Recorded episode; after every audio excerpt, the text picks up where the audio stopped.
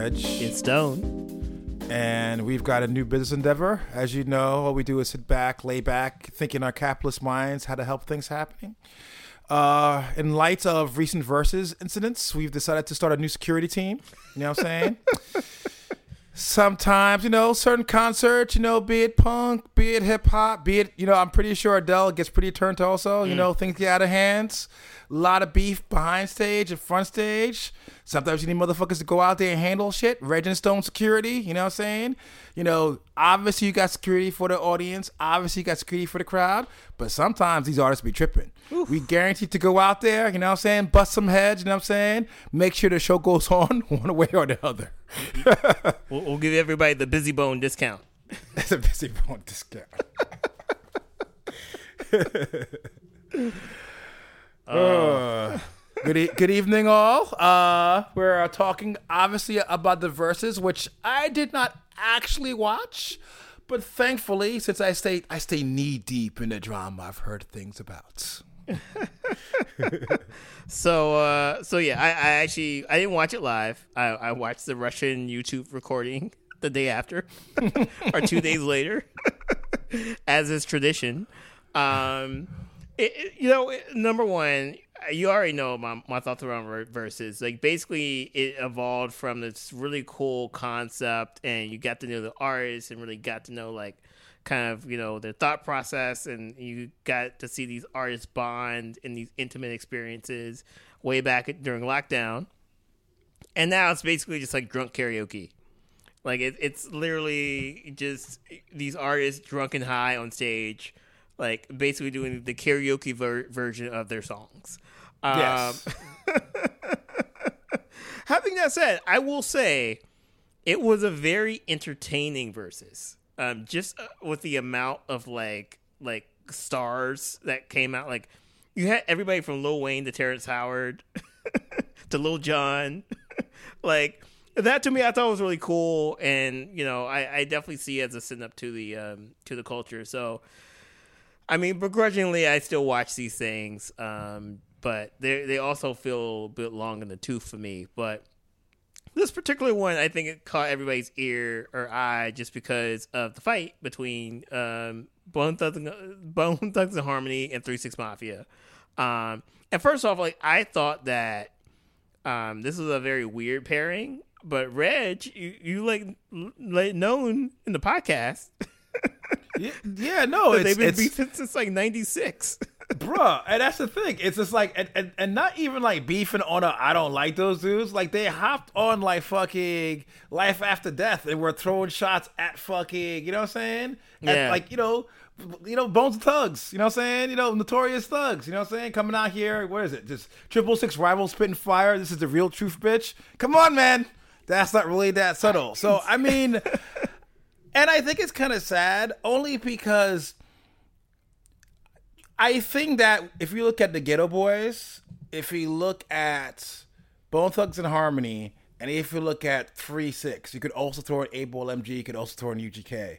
But I think these are important, like Southern Miss West hip hop acts to kind of break into the New York City market. I remember when Notorious Thugs kind of came out, it was kind of semi controversial, and I remember Biggie was just like, "Nah, I fuck with it. I fuck with what they're doing. I fuck with their flows." And I'll be honest with you, from an East Coast person, it felt very much like you had the Geto Boys rise to the top and kind of you know you know hit a certain level commercial peak.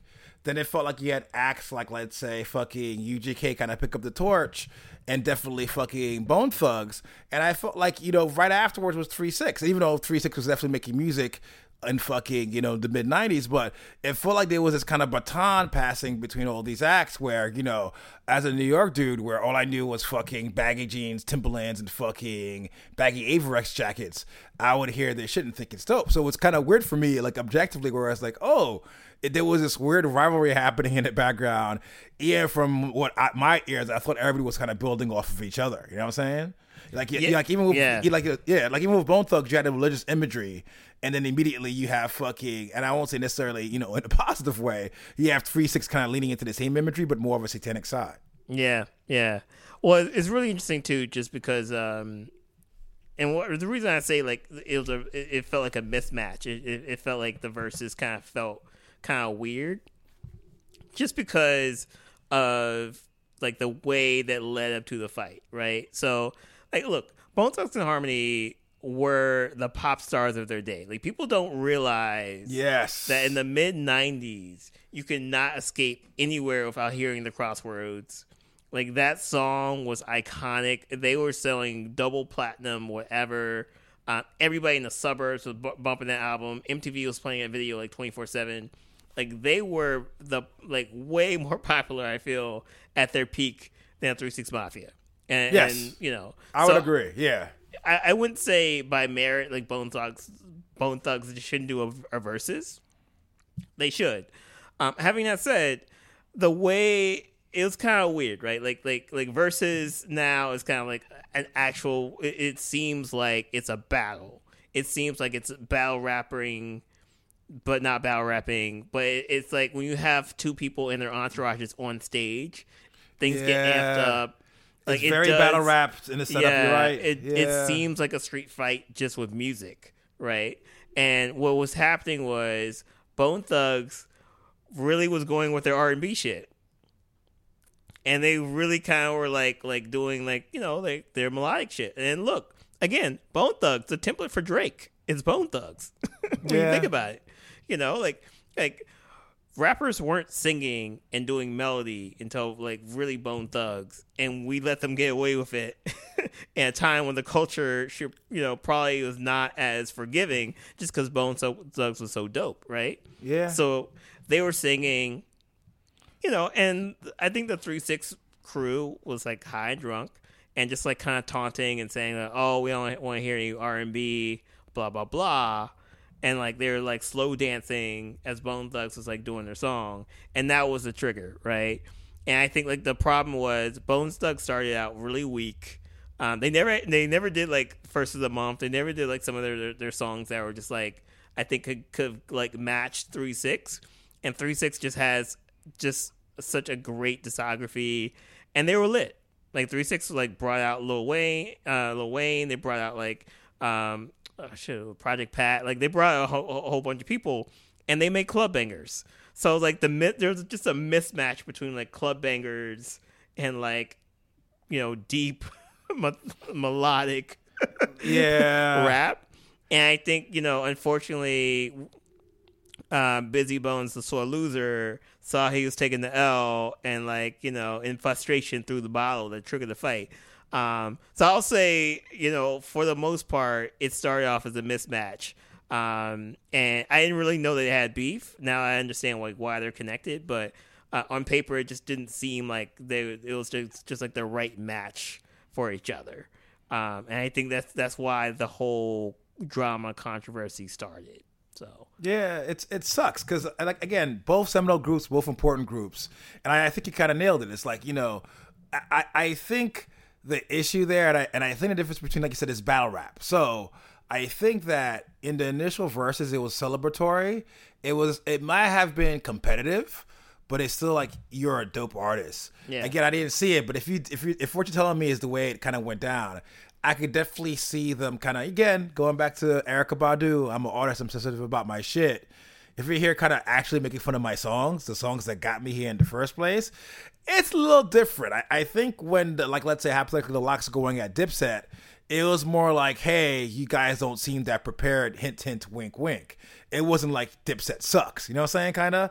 And I think that maybe the way the way I've heard it, the way it kind of sounds is it kind of went into that territory where as they it, it feels like again it could be just be again as we all know you know black folks love to talk shit. It could have been some kind of hardcore ribbing but i could definitely see an aspect of where if if it comes off as hey you know it's not comp- competition you're just kind of dissing me as an artist how it might kind of go sideways. And like i said it's it kind of sucks because at the end of the day what Bone Thugs are good for is like riding around music. It's like fucking, it's it's chill, it's like chill shit, but it's just like you know, slower BPM, relax. Where like you know, in a battle rap kind of fucking arena, it's three six mafia. It's Yeah. made to throw bottles and punch somebody in the face, and, the and you kind of can't tear the club up, and you can't kind of like it's hard. Like even if you're a, like even if you're a top tier MC with a better, and in this case you could say a more popular discography it's really hard to kind of go against like a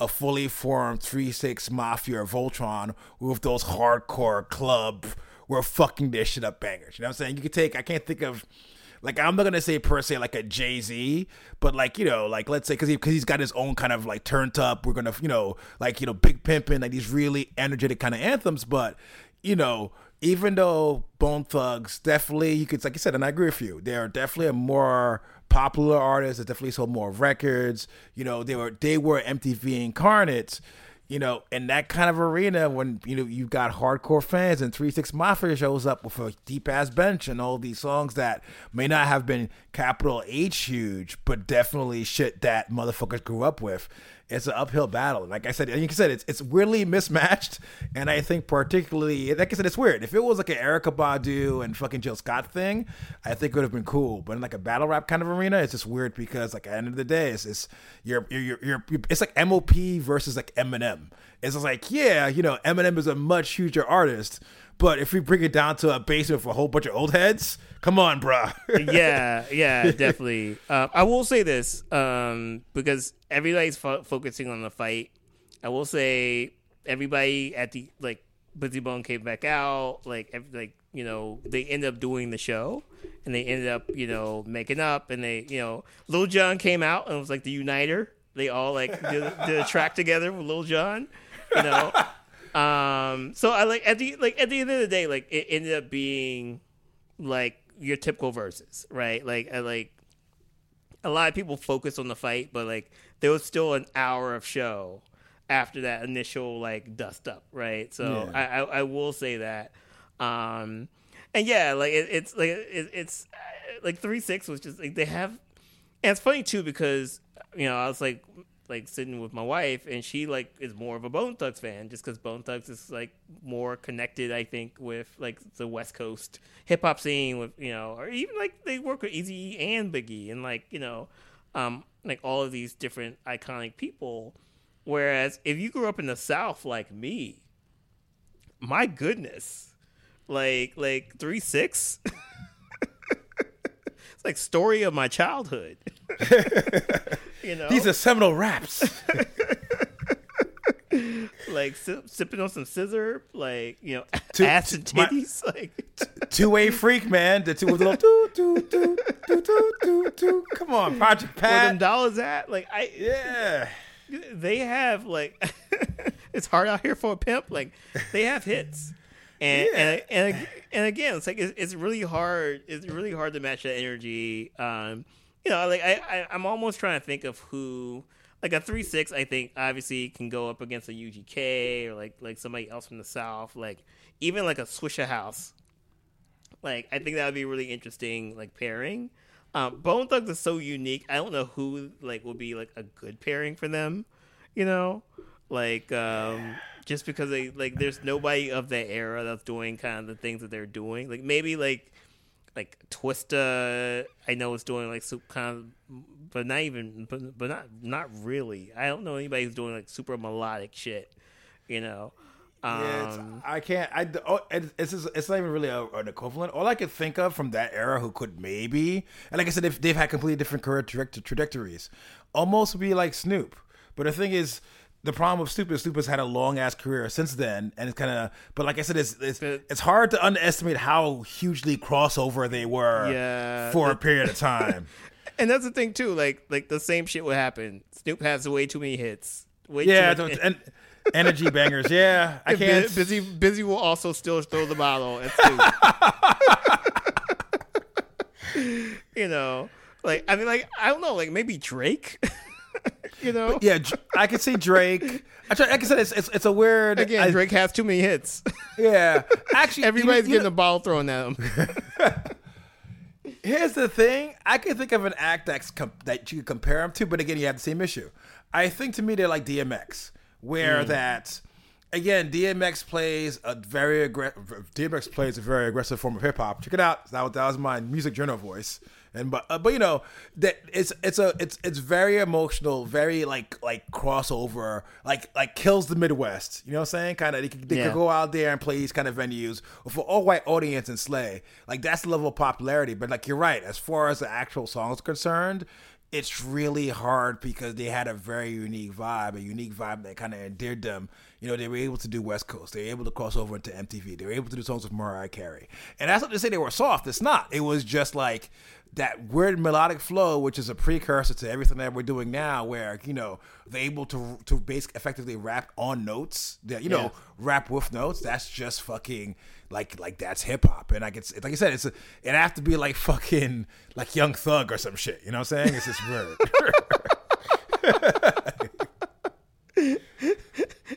The sad thing is, Young Thug is like, who are these people? you know. And once again, the bottle thrown at Young Thug. Yeah, once, once again, the bottle gets thrown. Like, everybody's getting the bottle in, in all scenarios. uh, well, um, I guess we should move on to uh, some some sadder news. Yes. You know, so the past week, um, hip hop and fashion lost an icon tragically, um, suddenly. It, it, maybe not suddenly because I, I know he was battling with cancer for for a long time, but like, I mean, suddenly in terms of like the headspace that we occupy, like, who had any idea that like Virgil Abloh was was uh, battling cancer and and literally like on his deathbed, um, and here we are, like Virgil Abloh, like like you know, passed away at age 41, um, which is, you know, another black man, like under the age of 50, passing away from like health problems, like uh, that always, as an older black man, Yeah. like kind of gets to me. Um, you know, like, like obviously, you know, you know the, you know, the resume, you know, work with, you know, uh, like really got in the game with Off White, um, Louis Vuitton, like, you know, pretty much like attached to the hip of Kanye um, for like the past 10, 12 years. Um, and, you know, it's really interesting too because like, um, I like somebody was just talking about Virgil Abloh and, and kind of talking about uh, hip hop has this obsession with with streetwear, but you know a lot of people who are um, kind of behind the the, the street streetwear are not black, right? Like you know, so like um, like Nigo from um, uh, what you call it um, from Billionaires Boys Club, yeah. um, the Supreme guys, you know, like any any of the New York streetwear brands that you can think of. There's never been a black. Yeah, it's it There's sucks. never been a black face, and like this is the first time you actually saw a prominent black face um, as a part of a prominent streetwear brand across music, you know, sports. He did a lot of work with Serena, Serena Williams, fashion, culture. Um, he was DJing. Um, you know, like like like this is the first time you know in this culture in this space that you've seen a black man kind of be the face of that. So um, it was, it was that was a really tough like tough thing to read when I heard that he passed away because uh, he was just very monumental in the past 10, 10 15 years of streetwear and music. You know, He, he had a gig. What, what blew my mind was because I remember distinctly, like a couple of months ago, maybe in the summer, I was like, "Oh shit, Virgil's playing shows. I guess we are outside." You know what I'm saying? Like he had a gig built. He had a gig. I saw because I had to go because I was like, I had to be. I had to go into the Googles. He was playing gigs in London in fucking September. You know what I'm saying? Yeah. So it's kind of crazy. And the thing is, I, I'll like I'll fully admit it. I am a Virgil hater. You know, I've got you know, I definitely I've got issues where because you know. Long story short, this is DJ gigs. He was messing with my homegirl, not a positive way. You know, a little, Oh, little, okay. little, little, little Bizzy Bone action. Let's just say, you know what I'm saying? oh no, But at the same time, it's like I can't deny. You know, like I was looking forward to hating him for a very long time. The same way I hate Michael Jordan from when I was a little kid. True. and I was a Knicks fan. Is the idea of where even though I may disagree with you, I want everybody to eat. And he's somebody where looking at everybody kind of thanking him, he was somebody where it seems like even among the stars where you know, you've got a Tyler, you've got all these dudes who are doing big things, and apparently he would just hit him up on something like, "Yo, I saw your new video. Yo, I saw this. That was really dope." And yada yada yada. He was cheerleader among a circle, like he said, in a place in streetwear where generally it sadly boils down to a whole bunch of white creatives just siphoning off hood styles. He was one of the shining fucking stars, and he was able to parlay that into a space at a table in the white Euro house. You know what I'm saying? Yeah. He's somebody where he was very. And going back to that other point, like with the culture, I know he got a little bit of jokes about doing the Pop Smoke cover and yada yada yada, but he was still doing shit he didn't really have to do. You know what True. I'm saying? Like True. it was he was he was a he was a multi hyphenate in ways where you know he could have just like you know it's, he didn't have to do album covers, he didn't have to DJ. Like he he clearly had enough money where he didn't have to go out and play these gigs, but to a certain extent he did, and I think it was important to see that he didn't silo himself because let's be honest a lot of black creatives, a lot of actually definitely most white creatives, but even some black creatives wants to get that little bit of fucking white, you know, mainstream media acceptance. Suddenly the fucking hip hop slang goes. Suddenly the cool Jordans go. Suddenly the, the button down comes on. We're wearing the fucking blazer. We're doing fucking brunch with fucking Jeff Bezos. And you can just tell Virgil he was not that dude. He kind of Yeah. always stayed, you know, in the culture. And like, like, the, like that's the thing where even though again not a huge fan, I could never fault somebody who's there with the culture, and that's what kind of sucks about this. And like you said, it's the idea is he was fucking young. Like Yeah. this is somebody where forty fucking one. I'm sick of. I'm just sick of all our heroes passing at fucking 41 you know what i'm saying like you, you should be they, i want to see i, I want to see an old ass fucking you know like like a michael b. Jordan show up at fucking the grammys in the year 2045 in a fucking wheelchair you know what i'm saying? I want to see these guys kind of age. Is that math right? I mean, he might be too young. Maybe no. Maybe not that. Don't shoot michael b. Jordan. But you know it's the idea of where you want to see these acts age gracefully. And it's like fuck bruh 41 41 is fucking nothing on this earth. And it kind of Yeah. sucks that you know your DMXs, your Virgils, like you know these guys you wanted definitely had a third, a fourth, a fifth, fifth act in him where you wanted to see him do different things, and it kind of sucks. Whereas it's like that's it, you know, it's just like fucking forty one, in and out, done, on to the next, and it's very depressing. So like you know, definitely a props to him, props to what he did when he was here. You know, props to the fucking influence that he did, that he did. Props to being a cheerleader for a lot of other acts. You know what I'm saying? And like I said, it, it just kind of sucks to have these fucking podcasts. You know, we had fucking Young, Young Dolph a couple weeks ago. It's just like you know, 36 in his. Is it like it just kind of this this sucks. Yeah. F- full stop. So hopefully, I don't know, man. Like I said, it's hopefully 2022 is better. Yeah, yeah. I, I I will say, um, the dude was working till his last breath. Like he was booked to play Art Basel, like this week, and he probably would have did it. Like he probably would have showed up, like spun out Art Basel, and like you know got on a private jet and like rolled out, and like we wouldn't know, we'd be none the wiser, you know. Um, and I, I, you know, look, like I, you know, he worked until his last day. Um, not everybody's a saint, so obviously, Yeah. everybody's got skeletons in the closet. Um, but yeah, you know, like like like like I said, like the the, the culture he bridged so many t- different worlds of the culture, um, like a Louis Vuitton, um, or even like a Balmain, or like all these like crazy ass fashion houses are now instead of ripping off black people, collaborating with black black people, and I do Yes. think like like people like a Virgil had a lot to do with that. Um, Agreed. and, and probably like you know, and a lot of unnamed people as well but probably like in the boardrooms behind the scene, like like probably making white people uncomfortable, you know, in France. you know, so um, yeah, props to Virgil, definitely. Yeah. So um, yeah, no, like I said, it's in, my case, this is like you know, I, I it's I just want to have you know, I, plan on hating him for decades, and it kind of sucks. you know, look, like I said, not everybody's the same, and there there are people that I hate.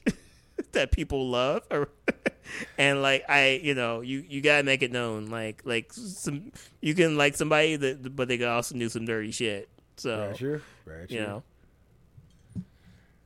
Uh, so what else is on the list? Should we do? The, should we talk about the Alabaster Queen, the goddess of all, the the one, the one true chosen heir apparent of R and B soulful vocals? You know what I'm saying? The, the one who will who will save us from the terror of K-pop, who will save us from the terror of hip hop, who will save us from the terror of EDM, who will basically keep every white woman who's in a recent divorce mentally sane. The Queen, Adele. That that's a billion dollar market right there. I try. I try. That's that's a definitely billion dollar like market. that, that that's what made Oprah a billionaire. So let's go.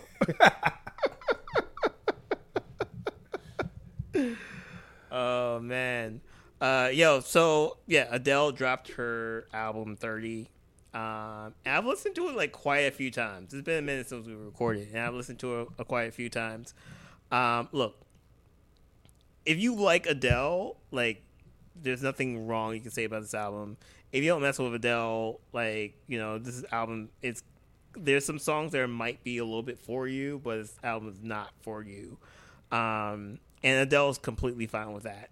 Um, having that said, you know, I'm not I'm not an Adele super fan, but you know, I I 19 was a really interesting album and and it kind of came in this weird like post Amy Winehouse world. I'm not saying like they're comparable at all, but like, you know, just kind of like British soul like singer, you know, whatever, white soul singer world, right? Um 21's cool. 25 was way like kind of like I think like too great American songbook for me, you know, like too much country, too much I've been living in Nashville for me. Um, but like 30 I think it's like a combination of a lot of different things. Um, and it's it's, it's really sad. Sad Girl Autumn is, is in effect, but it's also something like where she knows her sound and she's just going to execute like that sound perfectly it's like the Steph Curry adult contemporary pop music. you know?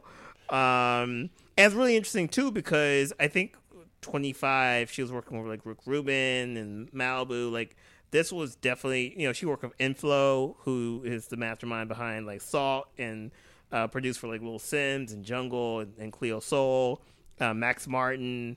So like you know, I think she's switching up her sound, but she's doing it in a way where she understands her signature signature sound.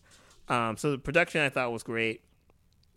The content was amazing. I thought like, look, like if you're going to talk about your divorce, like you're going to talk about your divorce, like like we, I'll admit to this.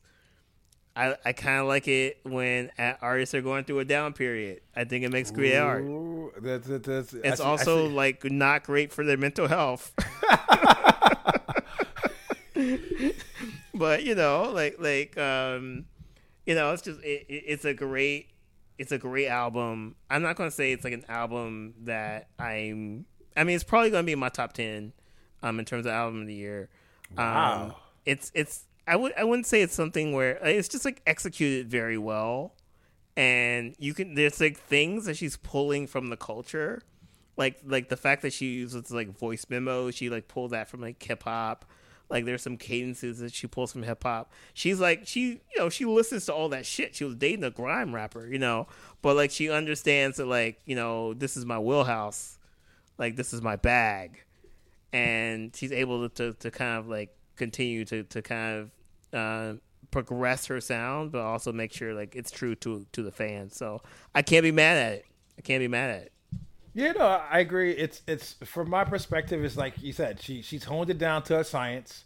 She's definitely branched out. So what I liked about it is the idea of where she hasn't kept it too stagnant. There's there's enough there's enough of a morsel here to kind of show you that, you know, she, I, I won't say she's necessarily opening her listeners' minds, but it's like, oh, here's a little bit more funkier production. Yeah. Oh, his his a little bit more vocal acrobatics than you usually used to and I kind of like, and like I said, but while keeping it as an Adele album, because she knows that that's what keeps, that's the child support money. You know what I'm saying? Like that's that's the one. In case he ends up being a deadbeat, that that'll keep everybody paid. So you know, I'm not really mad at that, and I I do like.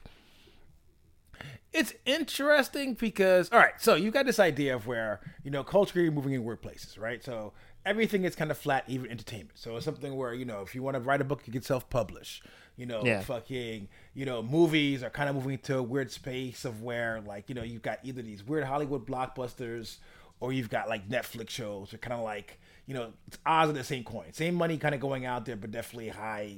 You know, it's the culture's kind of shifting of where you could, the idea of, you know, these normal, expected, critically acclaimed rollouts you're not really getting anymore. You know, it's like it's hard for you to see like a fucking, you know, like a, a Grammy winning like you know movie rollout where it's like an indie movie. You don't really see that anymore. And I think that what's kind of cool about Adele is there's a tried and true fact of where you have a songstress, you know, definitely roots and like fucking soul and fucking definitely have a voice and definitely talented. And then, you know, dropping an album that wants to get the, the album of the year Grammy nod. And it's cool to kind of see her like, like in a weird way. I, I like that tradition. I like somebody where they're not really fronting, you know, to a certain extent. It's just like this is what I want to do. This is my goal. I'm kind of making this really well crafted, you know, album. You know, I want to be doing duets with Tony Bennett in like 20, 30 years. You know, because I keep him alive somehow. I was about to say like it, will be ahead like Futurama. They just roll them out and shit for fucking future Grammys. Him and Rod Stewart just floating heads in fucking files. But it's like you know, it's just like oh shit, we're still doing this.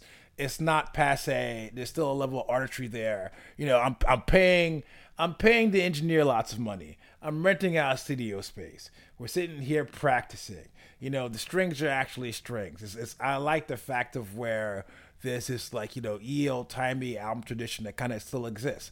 Obviously, she's Adele. She's like we're we're talking about you know one of the biggest artists on the planet. So of course that you know you're not gonna really see a lot of that in general. But you know, at this point in time, I'm surprised that even exists, considering the way the kind of music's going, where everything is by laptop. You know, everything is kind of more DIY again. And I, and I and I am a proponent of these changes. I am not saying there's anything wrong. I actually like it. I like the the the the, the, the way music is definitely much more democratic now. But at the same time, it's it's nice to hear. You know what it is? It's kind of, and this is a side kind of rant. To a certain extent, is why I have a love hate with Kanye even now is the idea of where you can still have a high budget studio album. And yeah. I hope that that doesn't go anyplace. And yeah, I'm fucking asshole and blah, blah, blah. But it's nice the idea of where, hey, I've got these really talented musicians. We're gonna go somewhere. We're gonna work on an album. We're gonna, you know, put our art together. We're gonna edit it. We're gonna roll it out. We're gonna put this character, this piece of work. You know what I'm saying? And yeah, you can make the argument that at the end of the day, it is literally to push vinyls. I remember I did. I think I think I looked to go see how much it cost. That, that vinyl I think is like 45 bucks. so you know, at the end of the day, it is kind of like pushing like a certain kind of product. But even then, it's like, oh, they kind of it's cool to see like like the way kind of the capitalism is kind of moving that at least they're trying to kind of keep certain levels of art kind of going. If even if at the end of the day it's to push fucking vinyl packages at fucking urban outfitters. Uh, well, number one i have one of those vinyls in my house. Uh, also number two i will say with kanye if kanye and adele had the same budget like Adele went to like orchestras and like Max Martin and like flying like you know like the best like violin player from like Kazakhstan or some shit, you know. Kanye like spent the budget on like 50 million versions of Jail Part 2. Clearing like a hundred different songs that never made it to the final project. but it's it's basically Mike Mike Mike Mike Dean's Adderall fucking budget. It's just like we gotta keep him awake for the next 104 hours. he can't go to sleep. There's somebody there for stick to poke him, prod him with a fucking cattle prod every fucking five minutes. oh man, but but yeah, no, I, I I will say this about Adele too. It's like, look, the songwriting is great. Like like I, I feel like Love of the Game is just like literally just like Love of the Game for a few full to play. Like it's epic songwriting, and it's it's it's, it's great too because like love of the game for fools to play. It's like a Smokey Robinson line, you know, like but song in like a like a Tony Bennett style. by somebody who's like 30 you know and and when you think about that it's like you understand why she's so popular right like she bridges all of those things together yeah and I'm just like, oh snap! Like, okay, th- this makes so much sense. Like, the music is not offensive. You know, like it's and it's interesting too. Like, like somebody somebody's comparing Amy Winehouse and Adele. Amy talks about like the one night stand that led to the relationship. Adele talks about the relationship and then like the post breakup. yeah. and you know, it's just like really, it's it's again, like it's it's it's tastefully done. It's always been tasteful. It's always been like you know there's innuendo there. Like uh, when you when you hear Adele like talk, like outside of the album, she she talks like she she's like a fucking grime rapper. To be honest, like she's like she curses like every five minutes. She has like this thick like West London London accent, you know.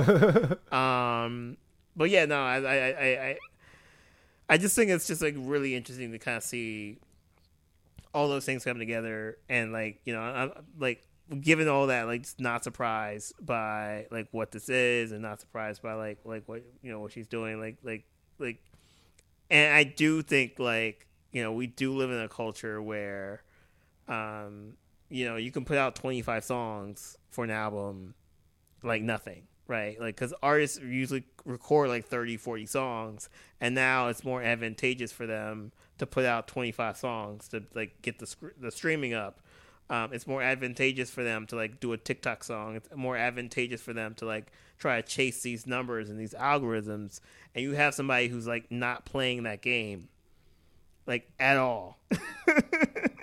you know, she actually got Spotify to change their their play yes. button, which thank goodness, like Adele for president, because I hated that shit. I hated the, you know, the shuffle like default shuffle play.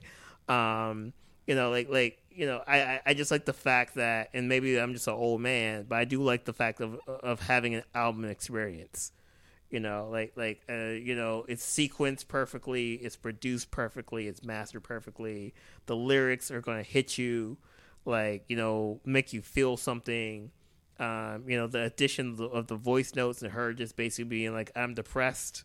Like it's like this weird kind of like you're a fucking billionaire, but I get you same same vibe, same level. you know, um, you know, it's just just like a lot of things I think that um, kind of resonate with me on this album. So, props to Adele.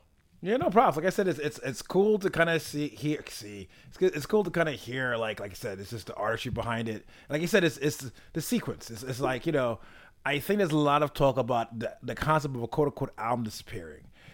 I definitely see it happening to a certain extent, but you'll always have these records that'll come out and that people will kind of care about. I think. I, I think that it's really, you know, it's it's really even even Kanye's crazy ass was trying to put out an album. You know what I'm saying? So I think that the idea of where you have these artists still kind of trying to do this kind of artistry thing and kind of like you know put its cohesive set of songs together and have it fucking perfectly sequenced and put money behind it. I should say Sony Universal putting money behind it you know, it's cool to kind of hear that, you know, just as a music fan, you know what I'm saying?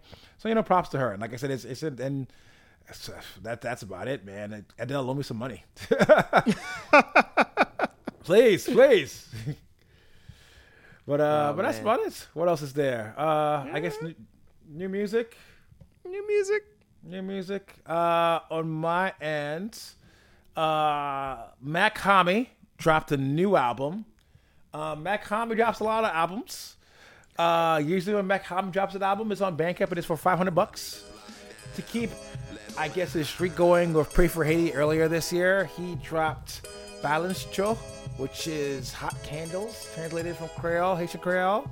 And it's actually on streaming. He's giving it to you for free. Um, and it's actually pretty dope. Um, I like Pray for Haiti a lot. Um, it was a relatively long album. I don't know how many songs it is off top of my head, but I felt like it was definitely around 15, maybe 18 songs. Um, this record is a nice, tight. Uh, let's see, Pray for Haiti altogether had yeah 16 songs, while this record has a nice, nice, sexy, tight 13 songs. Um, but it also comes in at, a, at, a, at, fucking like 20 minutes long. So it's very much like, you know, a couple of skits. Everything kind of comes in, in and out. Very straightforward. Actually, realistically, looking at his track list, it's really more like fucking nine songs. Um, but yeah, no, um, well crafted, well produced. Just a nice little kind of balanced record. I thought it kind of captures what people like about Mach-Hommy in a very small kind of piece of pie. And it's cool to kind of see him put it on streaming and not kind of keep it hidden. Um, it's basically it's I, what I like about it is the idea of where you still have like this kind of hip hop kind of being released and it's still dope and there's really no commercial viability behind it at all except for the heads and it's just fucking out there for people to consume. So yeah, long story short, Mach-Hommy's new record pretty solid. Cool, cool. Um, and I'll shout out to like this is actually old music. Um, but uh, my boy told me to uh, check out uh, this band called Tricot. Um, it's a Japanese band. It's math rock, which is uh, you know like uh, the, like the whole like thing happened because like they're you know we're talking about genres and like who who comes up with these genres and who says like this is a thing. It's probably Pitchfork, but Definitely Pitchfork. but um, I basically checked out their uh, 2013 album called V, um, which I thought was like really cool. Um, it's very melodic. Um, I see why they say math rock because it seems like very, um, like all the chords are just like played in a way that that is very like. I wouldn't say like regimented. That's like not the right word, but it's like precision. There's a lot of Precision? precision. it's very rhythmic focused. Yeah, yeah. so it's yeah, like yeah. you've got all the instruments are kind of going. They're playing things that I won't say extremely complex. It's not prog per se, but it's definitely things that require like some kind of thought behind it. And even though they're not, you know, it's, it's, it's almost like they're all sticking together while doing different things. Long story short. Yeah, Yeah. yeah, And, and but it's, all like like sequenced in a way that's very, I guess, scientific. That's why they call it math rock. Like it, it's like there's not a lot of like I don't know. It's not like jazz, right? Like it, it's very. It seems very like like on point and focused. Uh, but I do think that um, Tricot, uh, uh, as opposed to like some other math rock bands, like adds a lot of melody, adds a lot Yes. of like pop sheen to it. Um, you know, in a way that's not like overly pop. You know, um, so yeah, like the the album V is their quintessential album. I I I, I followed the instructions. I understood the assignment. My boy said to, to listen to the album, and I did. um, so, uh, but I know they're still active. They just dropped an album last year, and they're dropping some singles. They dropped like three or four singles, all kind of like with Japanese titles. So I can't tell you what they are. Um, so I, and I think they're dropping an album either like late this year or early early next year. So they're still out, out in these streets, you know. So uh, definitely check them out. Tricot, T R I C O T.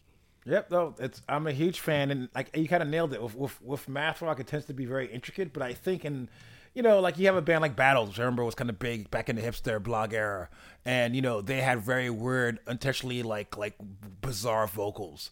Um, with math rock, there's such a focus on the rhythm and, and everything else. You kind of don't really have to focus on hooks, and that's the reason why like V was is such a great record. It's very hooky. Like there's a lot of good songwriting there. It's Yeah. not just like, oh well, I've got a cool guitar riff. So if I play this guitar riff, you'll you, you know the rhythm guitar will play a counter guitar riff that kind of complements it, but kind of deviates a little bit, and the bassist could come in here, and the drummer will play like a you know a six seven beat instead. You know, and again, as somebody you know, I- what's kind of interesting about math rock is it's like it's almost like jazz without soul. So musically, if you're a fan, you like a lot what's happening. It's it's really hard to kind of you know as as a as a musician itself, it's it's obviously not gonna say it's hard to be a musician, but you know it's it's if you're already kind of playing your own complex stuff. The whole idea of being in the band is you got to think of everybody else. So technically, it's kind of you know it's admirable, but the problem is that while technically it's admirable, the same way we like a lot of prog rock, a lot of shit is boring as fuck. There's no hooks. Yeah. It's just songs made to have songs made to have songs. It reminds me a lot of like you know when in the early '80s we had like Stevie Vai records and shit, and all these other fucking guitar virtu- virtuosos where yeah they're fucking killing it for like fucking 45 minutes or even an hour in your little you know CD in the RCA player in fucking 1985. But if it's not an actual song, song, who cares? I mean, like you know, drum solos are awesome, but there's a reason why it's at the end of the gig for like 10 seconds. Yeah, They're no, definitely. Yeah. Definitely. So, so with Tricot, that's kind of cool because, like, you know, despite the fact of where, you know, they're definitely accomplished musicians, they don't lose sight of the fact of, yeah, yeah, here's, here's, we're going to do all this cool shit. We're going to tease a little bridge and we're going to break out into a full fucking melody you could hum on a fucking train. And that's what I liked about fucking Tricot. Yeah, definitely for sure. And that Cool, female cool. fronted, all female instruments. I mean, female Yes. instruments, female musicians. I think it's. I think the drummer was a dude. Actually, the more I think about that. But anyway, long story short, women in charge, women rule.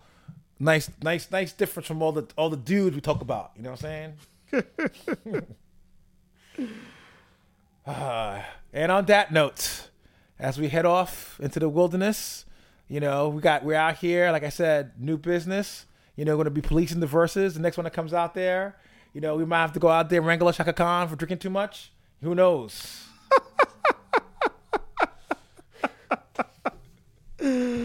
Oh man, I they actually just announced the, next one. I I, I got. I'm not gonna Google it in, in, in time to like have it by the time we finish this podcast, but um, they're still doing them. Um, and props to Swizz Beatz, who was like being just like like like disappointed dad in the comments Verzuz. that, that was uh, that was funny. That was, that was hilarious. Um, so yeah, Swizz, call us. We got you. We got you. Swizz will come in. Like I said, it's it's like you're mad I'm showing up drunk, showing up late. Look, we'll bring out the van, the dropship van. You know what I'm saying? Go outside the residences. You know, ski mask way, hood. You know, drag him in there, put him in the van, make sure they show up correctly. You know what I'm saying? we, we got you, bro. I, I think it's they'll find it. I, I think it's also this idea of you know it's it's I was I don't know I don't know how big the bag is involved with all this, but I'm pretty sure it's still kind of somewhat a little bit informal and that's the appeal. Um, I definitely understand the idea of having some professionalism, but at the same time, without those moments, we wouldn't have Bizzy Bizzy Bone moments. Yeah, I I do think Swizz makes a good point though. Like you haven't been performing in like a hundred and something weeks, fam. So you got you gotta get that bag and show up on time. Yeah, true. You, know? gotta yeah, rehearse. you know, So- so, so, so some so some artistry. You know what I'm saying? But uh, eh, we love y'all. Thank you for listening. You know what I'm saying? Stay stay warm. You know what I'm saying? Make sure you have your coats. You know what I'm saying? If you got extra coats, give them away to people who need them. You know what I'm saying? Clothing drops. Stay And- triple vaxxed. Stay triple vaxxed. You know, Triple vaxxed. triple vaxxed mafia. And that's it. We love y'all. Peace. Peace.